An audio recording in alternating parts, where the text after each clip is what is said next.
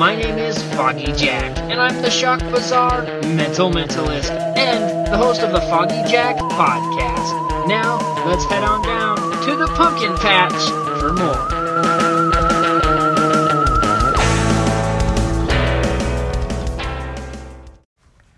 Hello, everybody, and welcome to this episode of the Foggy Jack Podcast. Today, we're talking South Carolina haunts and orange alligators. Hello, everybody, and welcome to this episode of the Foggy Jack live, not live podcast. And uh, today, we're talking South Carolina and orange gators. Now, there's quite a bit of haunted things when you uh, search South Carolina. Uh, and some claim to have the most haunted cities or towns, and that are within South Carolina. Um, it might be from the plantations or the history, or you know, it going back, you know, to colonial times. Um, but South Carolina does have a rich history of hauntings. Today we're going to talk just two hauntings. Um, the first one is Magnolia Cemetery, located at seventy Cunningham, Cunnington Street, Charleston, South Carolina. And then we're also going to talk about the Dock Street Theater. That's later on in the show. Now, let's jump right in to the cemetery. The cemetery has winding drives through its oak-shaded acres with a posted speed limit of fifteen miles per hour. Not wanting to miss anything, I was probably driving slower than when I approached the massive cemetery gates. A number of ex- expletives left my mouth, and panic quickly set in. A couple of northern mockingbirds loudly scolded me from atop an adjacent tombstone. The welcoming sign list the welcome sign listed rules for the cemetery, but no number in the event that you're locked in. In the city of so many fine homes and buildings, only I was first headed to the cemetery. But this place is so much more than just resting places for the dead. It's truly an art museum, a guide to three centuries of art and architecture, and a habitat of native plants and wildlife. I passed a couple of ponds within the cemetery and was excited to see a dead tree in the center of one pond with a number of water birds perching on, perched on it. Even better, there were two live birds I saw there, wood storks and American white ibis. I had to pass graves that in most cases I would be drawn to in order to pursue more interesting graves. By the end of the first hour, I took a, I took to riding in my car to avoid the mosquitoes and trying to photograph the most interesting graves closest to the drive.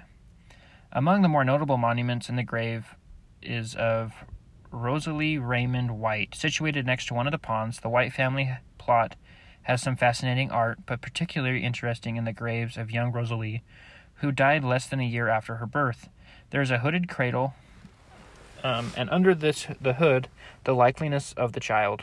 According to Dennis Roth in her Ghost and Legends of Charleston, South Carolina, the likeness of the, is a death mask, and one of the few th- such things on a on a grave in the United States. Another prominent monument is that William Washington. I viewed this one from my car, so I couldn't get all the information, but it appeared to be a cenotaph, a monument to someone who is buried elsewhere. To this notable figure from the American Revolution, this monument is surrounded by an unusual circular iron fence and a large marble column with ivory garland wrapped around it. At the base of the column is a rattlesnake, a creature I've seen, not seen at all in uh, funerary art. The snake is taken from the early American Gadsden flag, the first flag carried into the battle of, by the Continental Marine Corps during the American Revolution, which bears the words, "Don't tread on me." This flag has most recently been adopted by the Tea Party. The monument was designed by E B. White and constructed by W T. White, the city's most prominent stone carvers and monument builders. I wondered, as I wandered the cemetery of Charleston, in nearly every graveyard, I found monuments of White's with White's signature. Not far away uh, is the monument of Hugh Swinton Legere, who served two years as a state legislator, um, South Carolina Attorney General, and then a state representative to the United States House, and then United States Attorney General under President John Tyler. The monument consists of a large marble Corinthian column sitting on a large base. One side of the base is carved with a national crest with a bald eagle, while the opposite side bears images of South Carolina's state crest with a wonderfully carved uh, palmetto tree with a pair of shields under, underneath, back with twelve spears, representing the twelve colonies, all sitting on a fallen tree. Um, the colonists who had built a fort of palmetto logs, and the British cannon fire seemed to bounce right off. The dead trees represented the defeat of British fleets. The monument was also built by White and is signed W T. White, Steam Marble Work, one fifteen Meeting Street. Legere died in eighteen forty in Boston, Massachusetts, while attending ceremonies for the unveiling of the monument at Bunker Hill. He was buried at the monument. He was buried in the Mount Auburn Cemetery there. Interestingly, this is one of the cemeteries upon which the design of Magnolia Cemeteries are based. Mount Auburn, Auburn coupled with the New York City's Greenwood Cemetery, provides the in- inspiration for the Garden City, a type of cemetery found throughout the United States. These cemeteries, created in gar- parks and garden-like settings, were a departure from the unusual churchyards where most people were buried. In eighteen fifty-seven, Legere's remains were exhumed, and he was re-interred here amongst the lush magnolias. Uh, the cemetery is massive, and I easily could have spent many hours, but the swarms of mosquitoes feeding on me every time I got out of my car began to be too much. And then that's when I decided to leave, and good thing, as I found the locked gate. A jolly man in a pickup truck pulled up as I spoke to the nine one one operator. He had the key. Thank God, I told him, as I billowed over the Magnolia Cemetery, that I had lost track of time. Smiling, he listed some facts about the place. It contained around thirty-three thousand interments, and number is still growing, on one hundred fifty-four acres. I'm glad I'm not yet one of those who have found their rest here.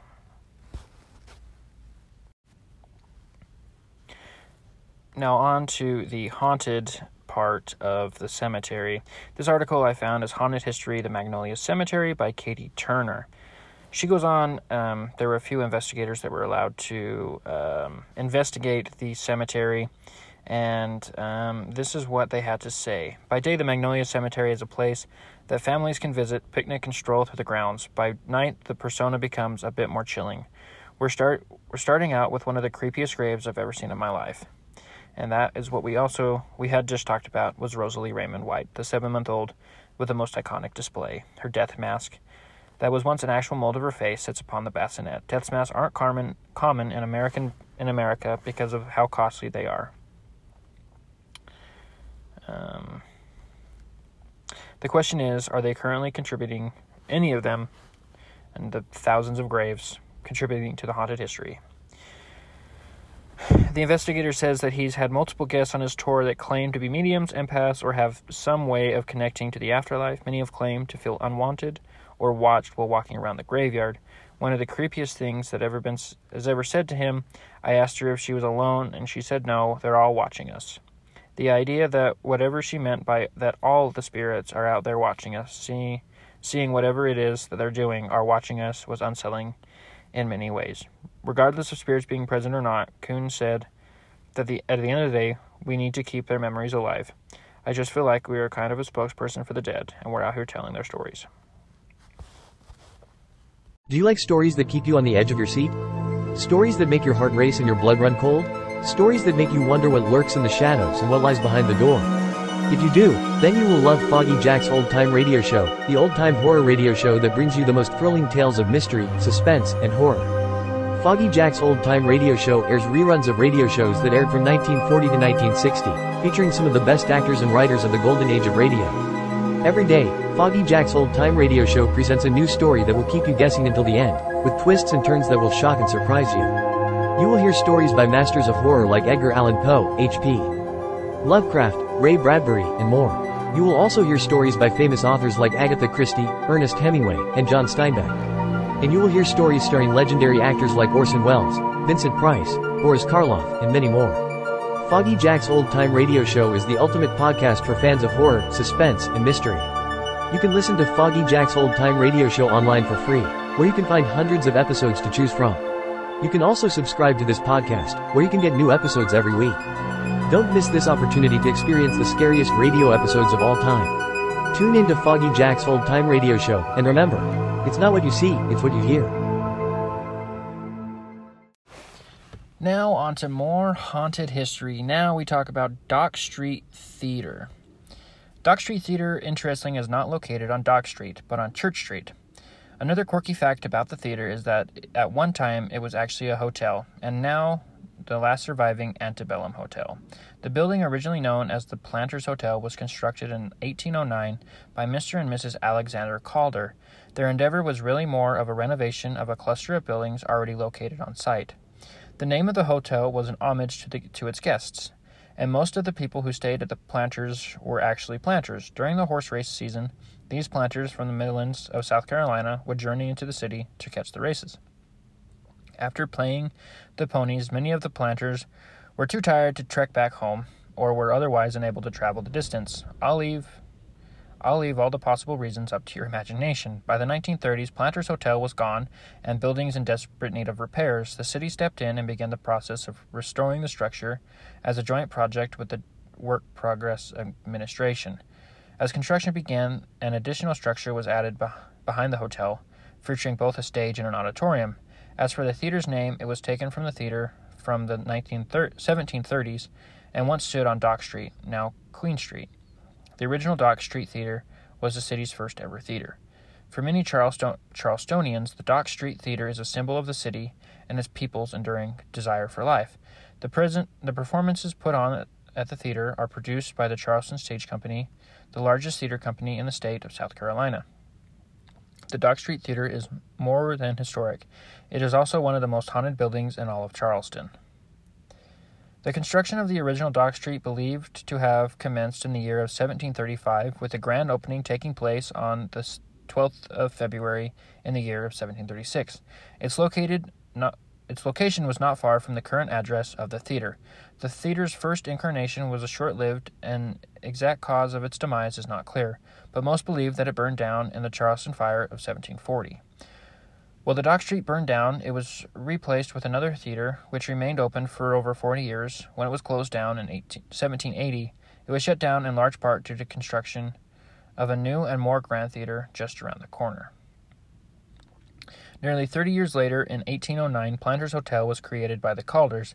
The building would go through another round of renovations just a little over twenty-five years in eighteen thirty-five. It was during the renovation the building received its enduring style, elements of which still can be seen now at the Dock Street Theater. After the work of eighteen thirty-five had been completed, the Palmer's Hotel became known as one of the premier hotels in all of Charleston. During the glory days of the Planter Hotel, it was known to have, to play host to the theater's theater group. One of the actors of these theater troupes had has had a name that sounds a, a little familiar: Junius Brutus Booth. This Booth was the familiar was the father of old John Wilkes Booth. One popular story about the elder Booth occurred during his stay at the Planters Hotel. The event of the story unfolded one night after a performance, when for unknown reasons Booth became enraged and attacked the hotel manager, also killing the man. I guess theater folks are temperamental, and it runs in that family. The actors that graces the Dock Street Theater today are a bit better behaved. Well, at least they have not tried to kill anyone.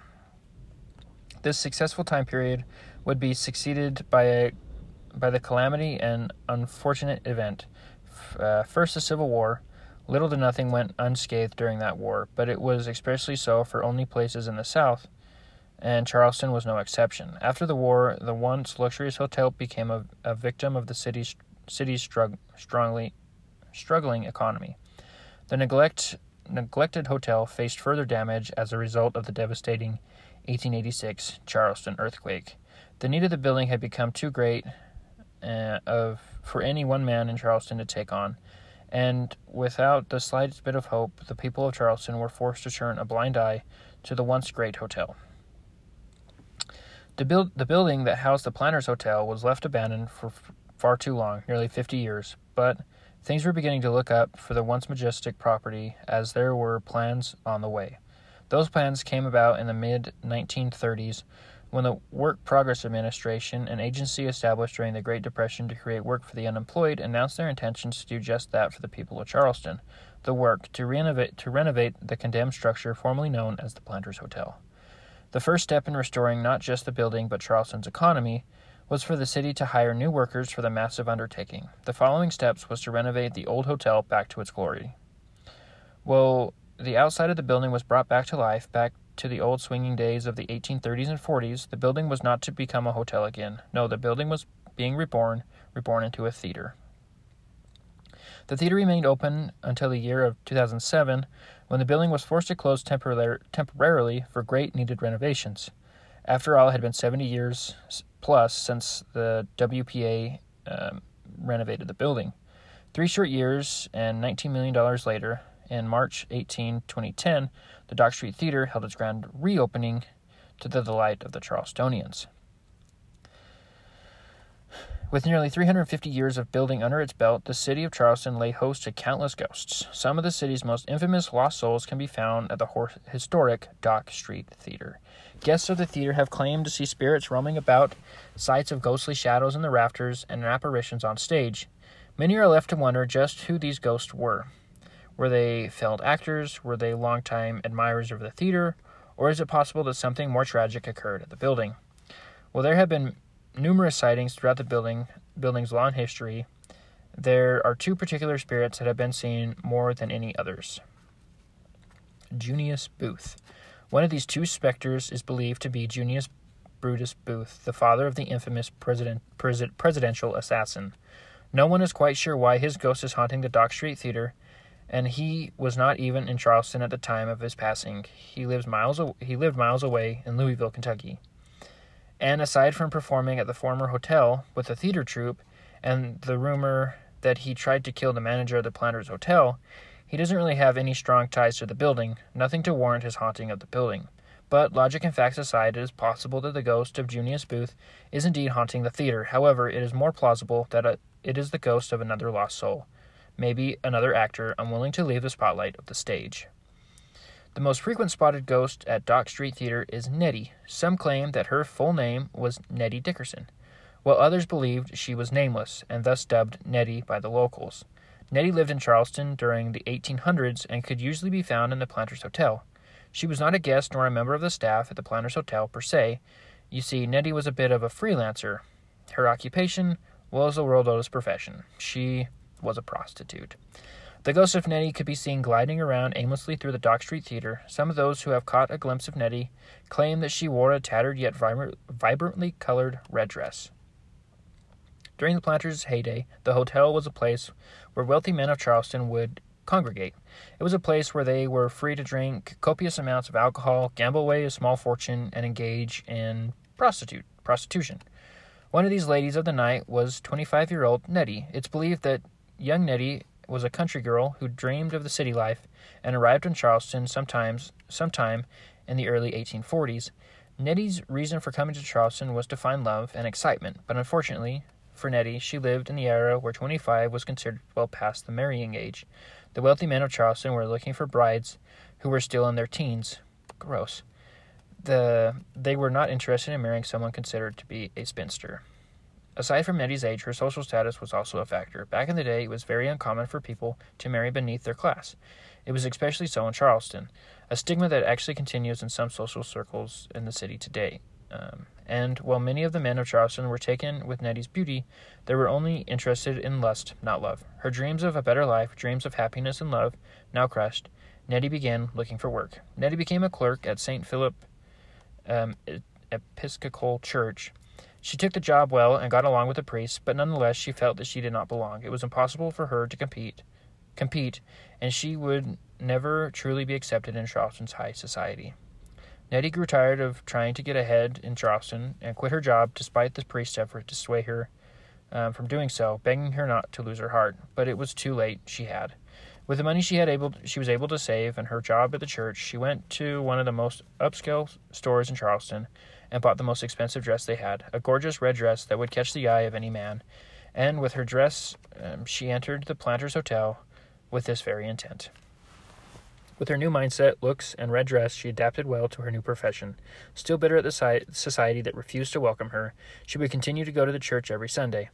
And whenever one of the women, many of whom husbands were Nettie's customers, would cast ap- aspers- aspersions or give her an ugly look, she would audaciously confront the, her woman and her, hus- and her husband. As you can imagine, Nettie's ba- lack of discretion... Discretion cost her many of her customers and quickly became penniless. Distraught, she snapped. Nettie went into onto the second floor balcony of the Palmer where, with her red dress and stayed out of out there despite the brewing storm. She began shouting out of disparaging remarks against Charleston's high society, even as the storm intensified. The priest who, who still cared for Nettie rushed out to the street and tried to reason with her. It is said that she then hollered down to him, "You can't save me." And, as fate would have it, a bolt of lightning struck Nettie dead. While the Palmer Hotel is long gone, Nettie's spirit can be seen at Dock Street Theater, red dress and all.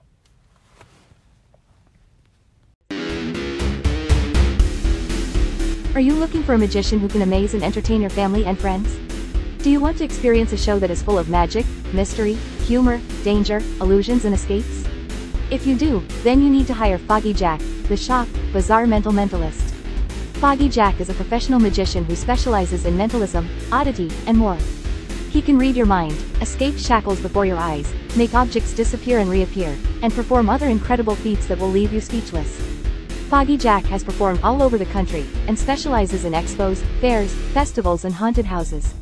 He has also appeared on T V, radio, and podcasts, where he showcases his skills and personality. Foggy Jack is not your ordinary magician. He is what you think of when you think of the word odd. He is a storyteller who takes you on a journey into his captivating world of Foggy Jack. He combines his talents with comedy, music, and props to create a show that is unique and unforgettable. He will make you laugh, gasp, and wonder how he does it. Don't miss this opportunity to hire Foggy Jack for your next event. He will make it a memorable one that your guests will talk about for years to come. To book Foggy Jack, visit his website or his Facebook page. You can also watch some of his videos on YouTube to see him in action. Foggy Jack is the magician you need to make your event a success. Contact him today and get ready to be amazed. And remember, he truly is mental,